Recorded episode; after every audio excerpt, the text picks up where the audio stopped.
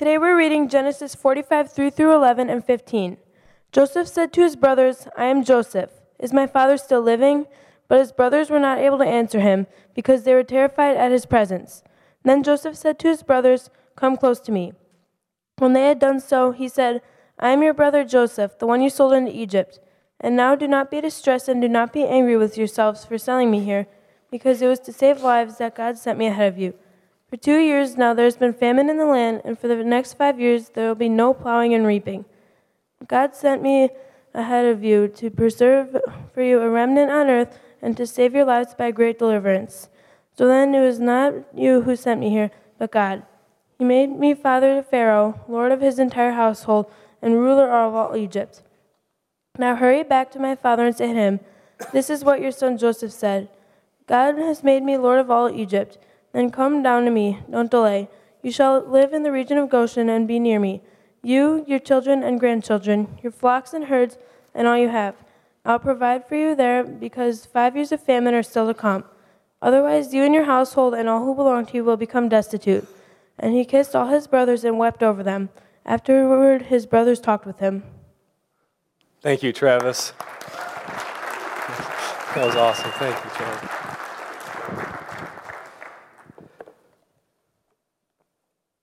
Good morning. How's everybody doing in church? We are going to have some fun today.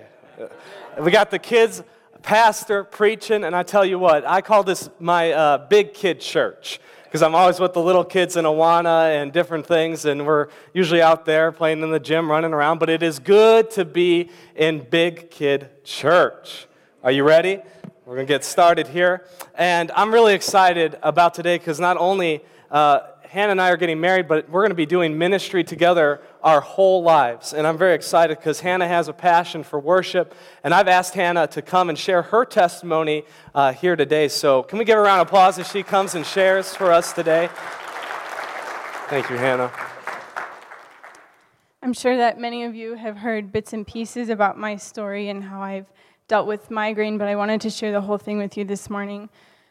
It started when I was four years old. I would begin to wake up in the middle of the night with pain in my head. But I was always very timid, so I wouldn't wake up my parents. I would sit on the floor outside their bedroom until they would almost trip over me in the morning and say, What in the world? Why are you here? And I would always say something like, Mom, my head hurts.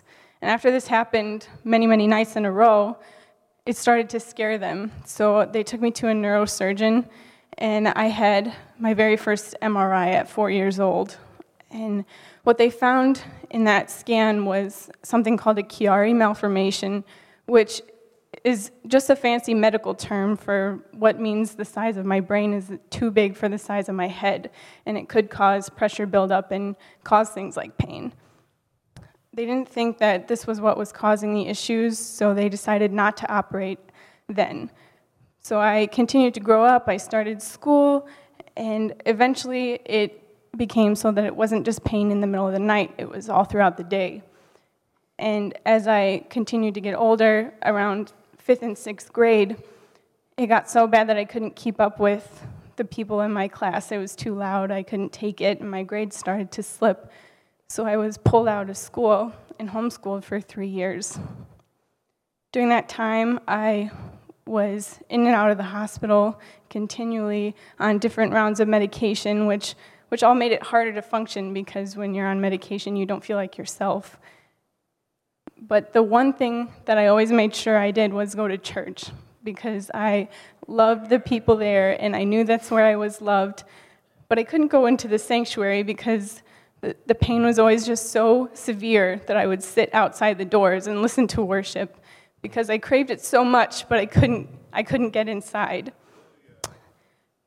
When I was probably about 14 or 15, my youth group went on a retreat, and my mom kept telling me I should go. And I said, Mom, how am I supposed to go when I can't go to regular church? How am I supposed to keep up with a bunch of teenagers?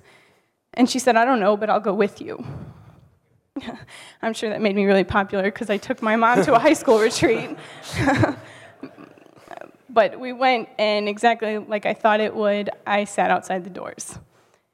The very last night of, of the retreat, my mom and I were sitting on the couch right outside. I was listening and she started to cry. She got up and went inside and came back a couple minutes later. And she said, I just talked to this sound guy. He unplugged the band so that you can go in. I hadn't stepped foot in the sanctuary in three years. Mm. And I went inside absolutely terrified because it had been so long.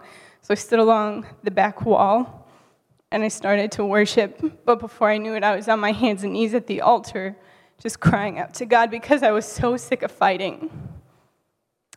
I didn't want to deal with pain anymore, but it was just so persistent. Doctors had told me that there was nothing they could do. I had seen so many of them and some of the top in the nation, and they had no idea what was wrong. In that moment at the altar, people started to surround me and pray for me. And there was an intern that I had met two days before. He put his hand on my shoulder and began to pray. And he started telling me my story, which I knew was God because I had only met him 48 hours before. So, in, in that moment, he started telling me the story of the woman with the issue of blood, how she, she pushed, and all she had to do was get to Jesus, and her pain would end. And he told me that I was almost to Jesus, that if I just kept pushing, my pain would end. And I felt something switch in my heart that night because I felt hope. I had absolutely no faith in man because they told me that they could do nothing. But I knew that I served a God that could. So I, I got up off that floor and I continued to worship. And the very next Sunday, I was in church back at home. That's good. I told my mom I wanted to go back to school. I didn't want to keep staying home. And my sophomore year of high school, I went back to private school. But it caught up with me again. I started to fall behind. I went to go see a doctor, and they said, You know, we haven't done surgery yet. We found that when you were four, but that's the last thing we can do for you. And there's only a 50% chance it'll work. So, towards the end of my junior year, they scheduled surgery for the end of May. I waited till the school year was over, and two days later, I was admitted to have brain surgery. Unfortunately, I can't stand here today and tell you that I'm in the 50% success rate. I still deal with pain on almost a daily basis. But through that, God has showed me so much about how good He is. And you all have seen me go from where I couldn't stand in a sanctuary, right. and now I sing on the worship team. Praise God. Uh, okay. Thank you, Hannah, for sharing. Um, that is just a powerful testimony. And I've asked Hannah if I could ask her a few questions so we can get her perspective in pain. And Hannah, the first question I have is Would you get rid of the pain both now and in the past? Why or why not? No, because God has shown himself so faithful, even through some really dark days. That's good. Uh, second, is there any good that comes from pain? And Absolutely. He, I mean, he's brought me so far. I couldn't walk into a sanctuary, and I'm here with you now. That's good. What are you most grateful for regarding the pain? How much it's taught me about God and about myself. That's good. And last, uh, what is your hope for the hardest days? That just one person would hear my story and be able to see Jesus through it. That's good. Thank you, Hannah. Can we give her another round of applause? Thank you. I love you, Hannah. Thank you for saying yes. And to, today, I want to talk about uh, what we call the problem of evil, but today I want to show you that it's actually, there is a solution of evil being Jesus. And all of us can relate to Hannah. We can relate to Joseph with unfair situations that happen in our lives, and we all have pain, we all have suffering, and we all see evil that's in the world. And so, how do we reconcile that as Christians? And many people will say that because God is all good, because he's all knowing, because he's all powerful, and because there's evil, uh, this is a problem of evil. But I am here to declare that because of what Jesus did on the cross for you, He is the solution to all evil, all pain, and all suffering in your life. Are you ready to dive into God's Word this morning? And I want to start off by saying I don't know everything you're going through right now. And there's not a uh, one size fits all for the problem of evil and, and pain and suffering. And I will never claim to have all the answers, but I do know who has all the answers. And that's to whom I look to Jesus Christ. And Jesus himself said, In this world that we live in, you will have problems. But take heart, I have overcome the world. And so today, my sermon title is The Solution of Evil, and the solution being Jesus. I appreciate you, Travis, for reading the story of Joseph for us today. The conclusion you did so well. And Joseph's life is a bunch of ups and downs. And we see in our lives, in Hannah's lives, there's, there's good days, there's bad days. In all of our lives, there's highs and lows. And right off in the story of Joseph, he's sold into slavery by his brothers. Talk about a bad day. I mean, he's sold into slavery, he goes to Egypt, uh, but he, he doesn't get discouraged. He always thinks, what can I do here? And so he works hard, and he, uh, God has favor on him, and he becomes in charge of everything Potiphar owned. He was in the house of Potiphar, and he had everything except for his wife. But his wife uh, was attracted to him. He tried to seduce Joseph, and uh, he was falsely accused of having an affair with Potiphar's wife, if we know the story. And then he's sent to prison, and he worked hard, and he found favor with God in the prison. So no matter where he was at, I believe that he trusted God. Scripture isn't clear about his faith, but I know he worked hard, and he always looked to God for revelation through dreams, and he always knew there was purpose in what he went through. And he became in charge of the, everything in the prison and over the other prisoners as well. And then famine came to the land.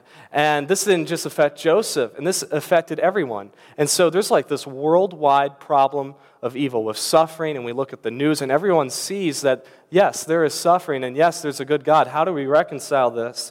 And with Joseph being able to interpret Pharaoh's dreams with God's help, he was positioned in being second in command over all the land to prepare for the land that, or prepare for the famine that was to come.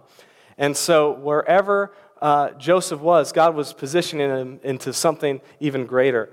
And what we learn from the story of Joseph is this, and it'll be on the screen. What Satan intends for evil in our lives, God will bring it together for good. What Satan intends for evil in our lives, God will bring it together for good. Romans 8:28 says, "And we know that in all things God works for the good not evil, the good of those who love him and been called according to his purpose. Love God, follow him, and I guarantee you that you will start seeing things come together in your life. And Joseph had the right perspective during his times of pain, and he looked to God to bring him through. And I'm in Bible college now. I'm going to graduate in May, and I wrote a paper my freshman year on the problem of evil. And I want to give you my conclusion as an introduction to our talk today. I said, just because evil exists, it doesn't mean it necessarily poses a theological problem. The problem of evil is that evil exists. Man's sin created evil in the world, and evil's not a good thing. The two ideas of evil and good are completely contrary in meaning to each other. When God's attributes and the condition of the world are misunderstood, then evil becomes a problem for Christians. Only through proper understanding of God and the world that He created can the problem of evil become no problem at all. And that's, that's true, but I make it sound very easy, I realize, where I say it could be no problem at all. And we can understand who God is, and that can change our perspective and what we're going through, but that doesn't mean that the pain lessens up or it gets easier per se. But we need to trust God all the more, knowing that He's in control of our lives. And uh, I'm going to introduce this concept to you of theodicies. And a theodicy, uh, it'll be on the screen, is an explanation of why a perfectly good, almighty, and all knowing God would permit evil. And a theodicy is more than a defense of the problem of evil, it's an end all, be all of the problem of evil. And here's the problem with theodicies, or these notions that we can understand God in all his ways. the problem is we can't. And so when we try to put God in a box and say, oh, he, he gives us pain, or he gives us suffering, or he gives us evil, or there's evil in the world because of this or that, uh, because of God, it always falls short because of this. And what it says in Isaiah 55, 8 and 9 For my thoughts are not your thoughts, neither are my ways your ways, declares the Lord. As the heavens are higher than the earth, so are my ways higher than your ways, and my thoughts than your thoughts. God is completely completely other, and that is why we worship him. Not because we understand him, because we don't, but he's still good, he still knows everything, and he's still all powerful to change our circumstances. That's why we worship him, because he is completely other. And there's a story of Bobby Schuller, who's a preacher, someone I look up to, and he was in an airport and there was this layover, and he was sitting by two rabbis. And these rabbis uh, um, knew, they talked about Israel, they talked about the Bible, and then Bobby asks him these, this question that I'm going to ask you. He says, Do you believe in predestination? Well, you don't have to answer, but he asked them, Do you believe in predestination?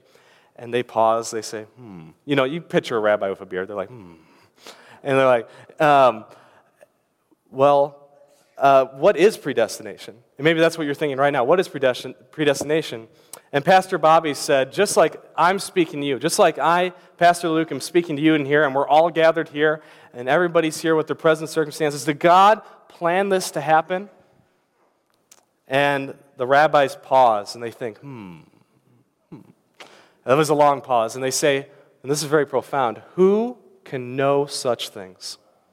Who can know such things? And what I want to get at is that we're going to look at God and who He is, but He is so much greater.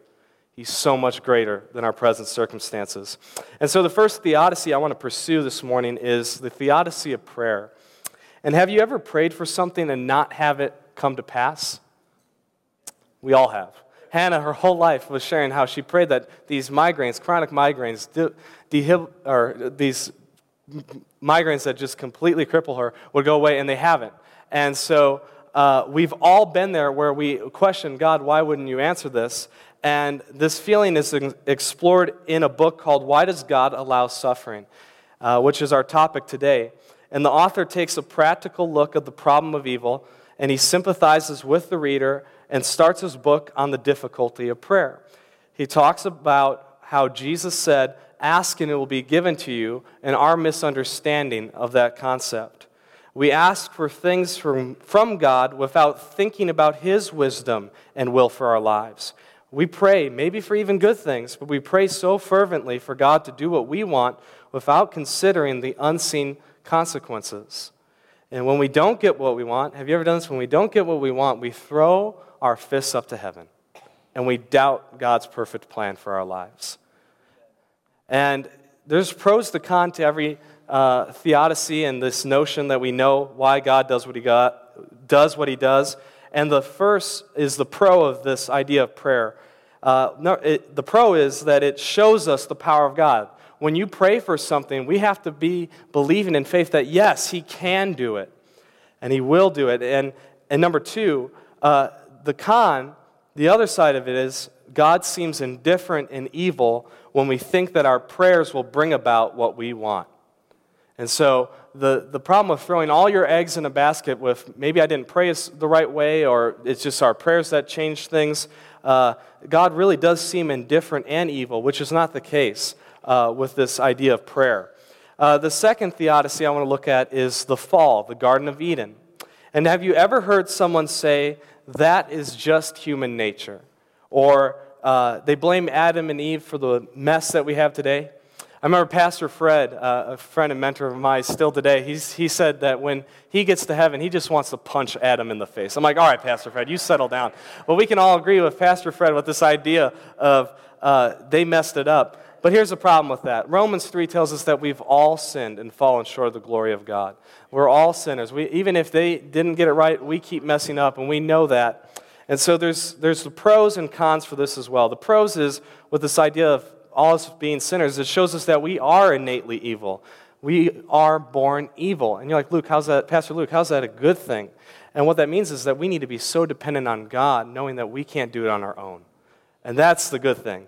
And the other side of it is fallen man, this idea of everyone's sinners, is a shallow excuse for every evil in the world. It just doesn't satisfy our soul. If I told Hannah, if you went back in time and told Joseph and yourself, like if you just said, oh, the world's just evil and we all sin, it's very shallow. And so there's got to be something deeper than, oh, this is just how it is. It is what it is. So let's look at the third one. There's got to be a purpose, and this is another concept of soul making. Uh, this is familiarized by John Hick, and he argues that God allows evil and suffering in the world in order to develop humans into virtuous creatures capable of following his will. And this means that suffering in the world has a purpose and it can transform our lives if, if we allow it to. Did you know that? And there's pros and there's cons to this as well. Uh, the pros is that it shows us that there's purpose behind pain and suffering. We are predestined to be like Jesus. That was our purpose. And even Jesus had to suffer. In Hebrews 5 8, it says, Although he was a son, Jesus learned obedience through what he suffered. And here's the con of this argument of, of soul making, that we have pain and suffering in order to make us better, is that when I look at the life of Jesus, I've never seen him inflict people to make their soul better. What did Jesus ever do but heal the sick? Open blind eyes, healed the lame so they could walk again, raised the dead so they could live. What did Jesus ever do but restore? And that shows me the heart of the Father. That Jesus said, uh, The thief, they, he's come to steal, kill, and destroy, but I've come that they may have life and have it to the full. And so, what that means is that Jesus loves you so much and he wants to restore you. He wants to make what's broken in your life new. And I know that Hannah will be healed, whether or not in this life, in the next. She's going to get to heaven, and she's like, man, I can think, my head's clear. Thank you, Lord. And I long for that day for Hannah, for all of us to be in glory and to be no pain, no more tears. Amen? Isn't that what we look for? We look to heaven in this life. And uh, we could talk about all day these ideas of theodicies and why does God do what he does but we're looking to God for answers when God is the answer. And that's the problem is we go to God and say why why why and we're talking to our answer. And that's what happened to Moses is that he was asking God, how can I lead the people out of Egypt? How can I do this? Who am I? Uh, can you help me out here? I don't know what to do. And he said, Who should I tell them who sent me? You know what God said? He said, I am that I am. I am. That means everything that you need in your life is wrapped up into who God is. He heals, you know why? Because he's the healer. He provides because he's the provider. He restores because he's the restorer. And you better believe he's the savior. He saves because he's the savior. And we love reasoning. I don't know about you. I love to plan things out, just know why things are going to happen. And, and just, hey, God, why am I going through this? Can I know now before I sign up for this? Uh, and it would be great. But that's not the way it goes. And my question for our nation, for our culture, for our lives, for me, myself, and everyone here is this question that's actually going to be on the screen. How can God work in our lives if we have everything figured out? How can God work in your life if you have everything figured out? How can I trust, or how can God work in my life if I have everything figured out? And I've been asking myself that question. It's like, all right, God, I don't really know, but I trust you. Charles Taylor, a philosopher, said, Why was it virtually impossible not to believe in God in the year 1500 in our Western society, while in the year 2000, many of us find it not only easy, but even inescapable? That means that it's easier now, just people don't believe in God anymore. Uh, and Taylor talks about an immanent frame, that uh, the view that this world is completely natural without any supernatural. Uh, that means we have determined that we are self sufficient with no need to look to God for revelation. And if you get stuck up with all this reasoning of why, look to God for revelation.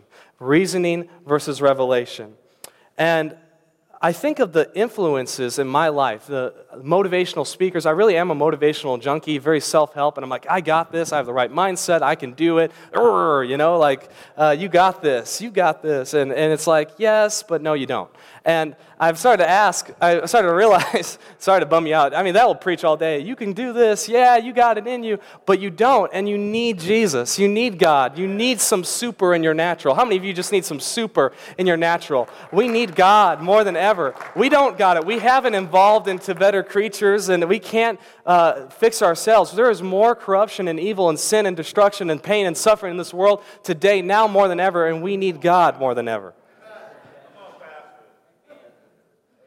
And so while the world is focused on themselves for sufficiency, let us as the church look to God for his sufficiency.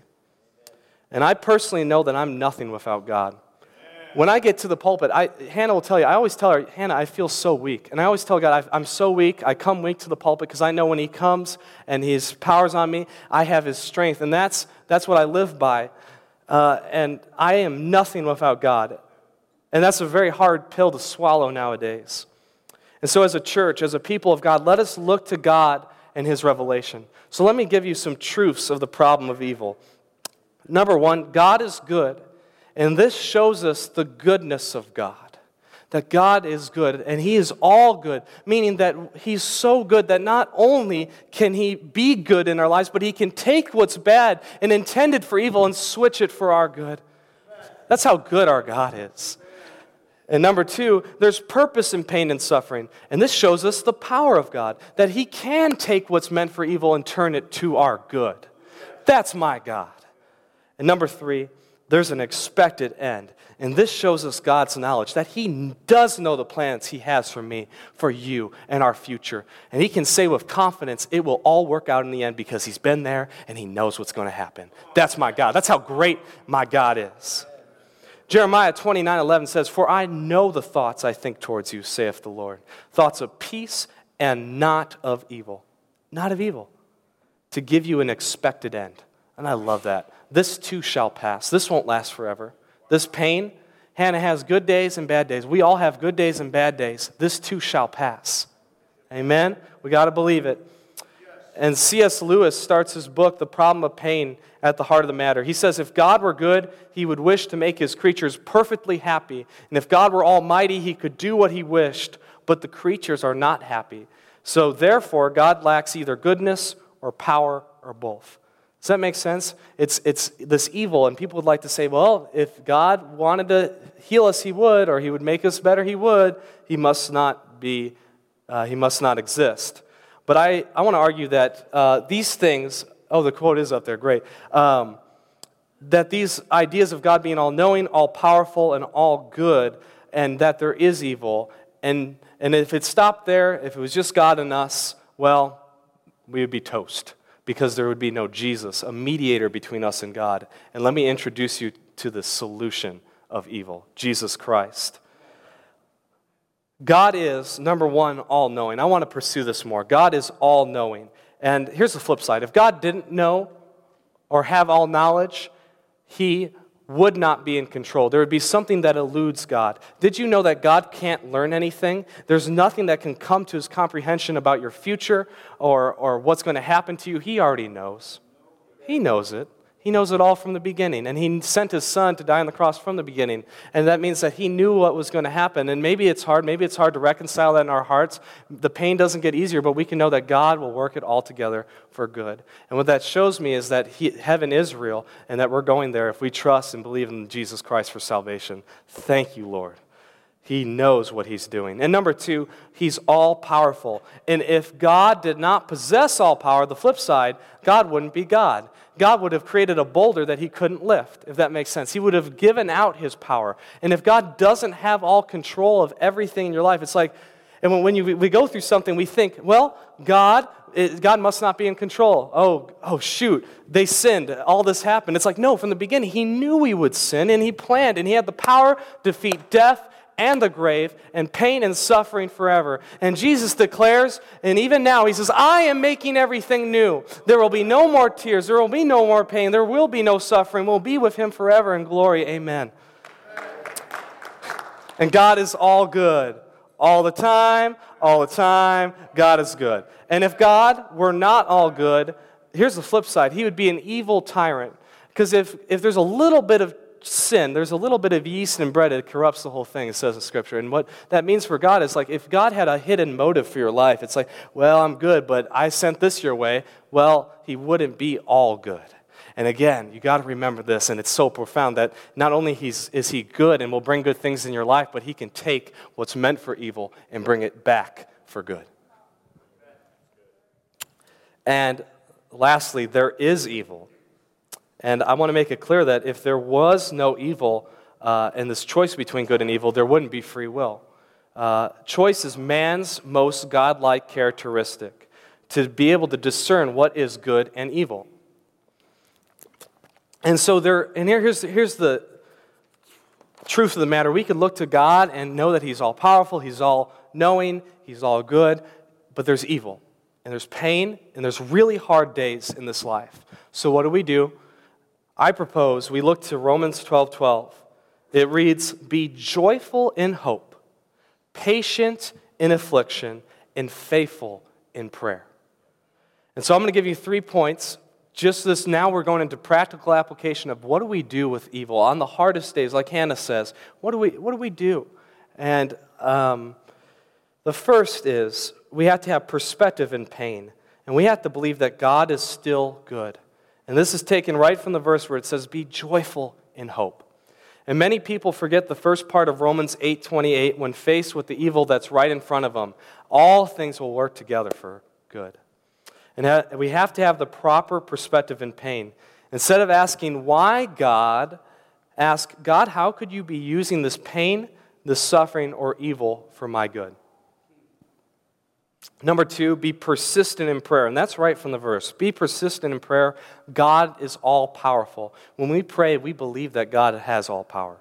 And our nation it tends to send prayers to God during times of pain and suffering. Have you noticed this? We send thoughts, prayers. You read in social media or on the news, we send you our thoughts, our prayers. Pray for blank. Pray for a city or situation that's being affected uh, and impacted by pain and suffering.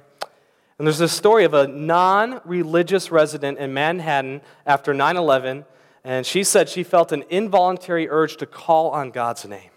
When all around her was in chaos, she called on the name of God, which eventually grew into a desire to read the Bible and finally into a full blown Christian faith, which is a great story. But what it shows me is that we need to be persistent in prayer, even on the hardest days. And number three, persevere in pain. God is all knowing. We persevere knowing that He will bring us through this. Amen. Do you believe that in your present circumstance, He will bring us through? And Romans 12 12 says, Be patient in affliction. And there's uh, a man named Viktor Frankl, a Jewish psychiatrist who survived three years in the Nazi death camps. And he observed how some of his fellow prisoners were able to endure the horror and pass through it while others simply couldn't. And the difference came down to what Frankl called meaning. And Tim Keller says to live for meaning means not that you try to get something out of life, but rather life expects something from us. In other words, you must have you have meaning only when there is something in life more important than your own personal freedom and happiness, something for which you are glad to sacrifice your happiness. Isn't that so true? And so we must persevere in pain. And our lives, your life, my life, everyone here, and everyone who's a Christian and who's looking to God will be constantly reminding themselves of who God is. And when you remember that God is good, that He's all knowing and He's all powerful, let me give you situations when you could uh, look to those attributes. Number one, look to God's wisdom when you don't know what to do. Look to God's wisdom when you don't know what to do. God knows what you need to do in each moment and trust His wisdom. And James says, ask for wisdom, and He will give it to you. Tim Keller says, when pain and suffering come upon us, we finally see not only that we're not in control of, of our lives, but that we never were. Number two, look to God's power when you need a miracle. God is omnipotent. He has all power and he has his own will and desires for mankind. God is self sufficient and independent, and he could have never, get this, he could have never created the world, and he would be the same God he is right now. God could have never have created the world, and he would be the same God he is right now. You know what that means? Is that he created the world, that he sent his son in the world to die for you, and just because he loves you, because he's crazy about you, just because he wanted to. There's no reason. And number three, look to God's goodness when all you see is evil. Jesus said, The thief's purpose is to steal, kill, and destroy, but my purpose is to give him a rich and satisfying life. I love that translation. And the fourth piece of this is that there is evil, but I'm going to encourage you today to never look to evil. You'll lose sight of Jesus. God's way is the best way, and Jesus is the way, the truth, and the life. And I want to encourage you today with this thought. Being perfectly good and having the power to create any world God desired, God created the best world possible. Did you know that? That God created the best world possible? The world was created perfectly. If our planet Earth were 10 feet closer to the sun, it would be too hot and would burn up. And if our planet Earth were 10 feet further from the sun, it would be too cold and freeze over. Isn't that amazing? And everything in creation has an order and purpose, and we have seasons, and we have uh, a world that's just so complex. And, it, and, when we look at the intricacies of who we are and who He created us uh, to be, we know there's a Creator. There's no doubt about it. But we have to believe that our Creator, God, is good, He's all powerful, and He's all knowing. He's not indifferent to your pain. He sent Jesus Christ in the world, and He says, I know.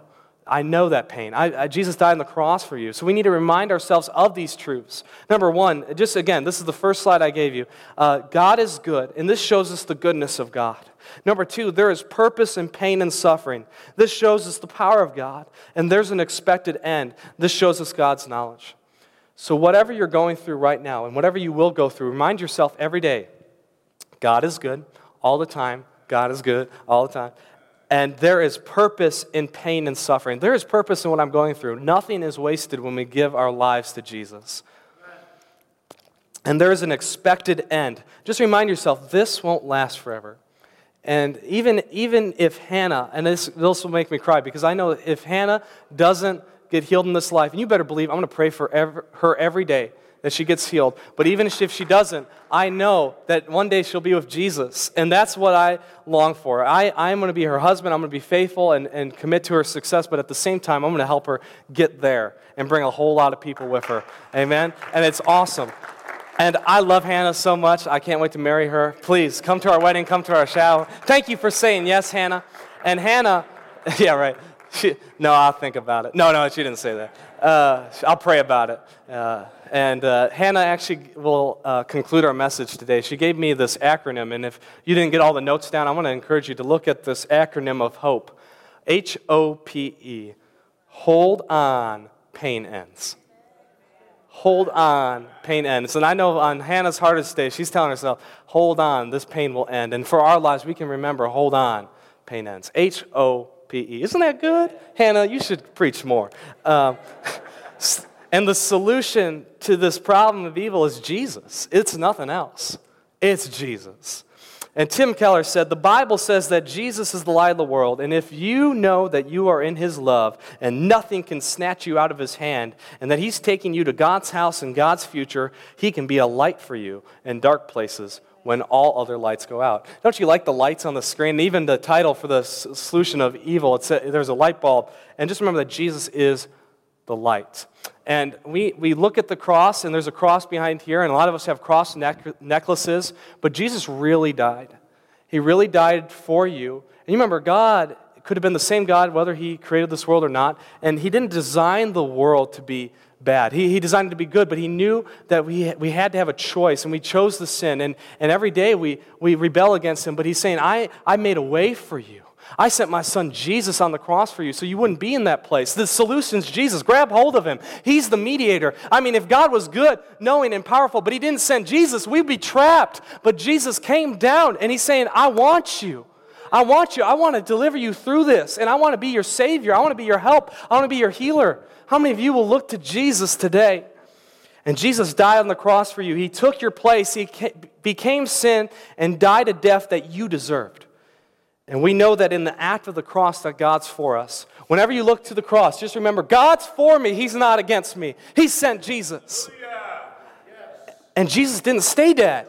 He didn't stay dead. He rose and he's alive and he's seated at the right hand of the throne of God. And when we look to Jesus, the author and finisher of our faith, he's seated at the right hand of the throne of God. And when you're seated, everything else is underneath your feet because he controls all power and authority. And he says, I'm giving it to you and we can be where He is. And how many of you just long for heaven? You just know, wow, it doesn't matter how hard it gets in this life, I'm going to heaven. Hannah says every day, I, this pain will end, this suffering will end. And we have to believe it, that, the, that this present suffering cannot be compared to the glory that's going to be revealed in us in Christ Jesus.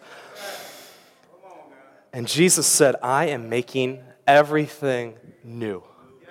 I am making everything new. He's going to restore you back to health. If you, if you suffered pain in this life, I believe there's a great reward for you in heaven. Thank you for persevering. Keep going. Fix your eyes on Jesus every step of the way.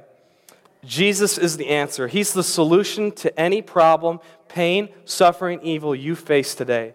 Trust Him today and for every tomorrow. How many of you say, I trust Jesus? Or if you haven't trusted Jesus, you want to trust Jesus? Can we say a prayer together? Repeat after me. Let's pray this and agree, and then I'm going to pray for you. Lord Jesus Christ, I know that I'm a sinner. I ask for your forgiveness. God, I know that you are good. And I ask for your wisdom. Help me to trust in your power. In Jesus' name. Amen.